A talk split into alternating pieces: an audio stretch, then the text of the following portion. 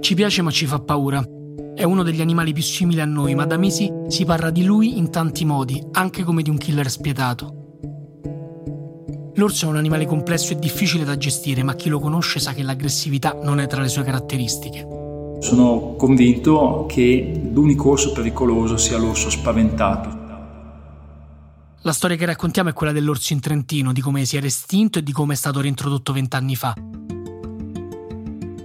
Chi vive vicino ai boschi in questi anni può averlo incontrato, perché alcuni di loro diventano orsi confidenti. È saltato fuori, ha scavalcato la macchina, è arrivato là, si è girato, ci ha guardato, poi se n'è andato via tranquillo e beato. Sono proprio questi pochissimi esemplari ad allarmare chi ha la gestione degli orsi in Trentino. Vengono classificati come problematici e su di loro pende una condanna di abbattimento o reclusione, ma non sempre è possibile. È stato preso, catturato, umiliato, castrato, imbottito di psicofarmaci forse, però la sua voglia di libertà è stata senz'altro più forte che il, che il dolore della scarica elettrica. In queste settimane si decide il destino dell'orsa diventata famosa a suo malgrado, GJ4. Abbattimento, prigionia a vita o trasferimento in un rifugio in Romania.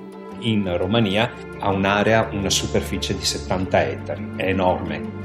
Un viaggio nelle valli trentine abitate dall'orso e dalle persone che devono trovare un modo per convivere cedendo ognuno un pezzo della propria libertà.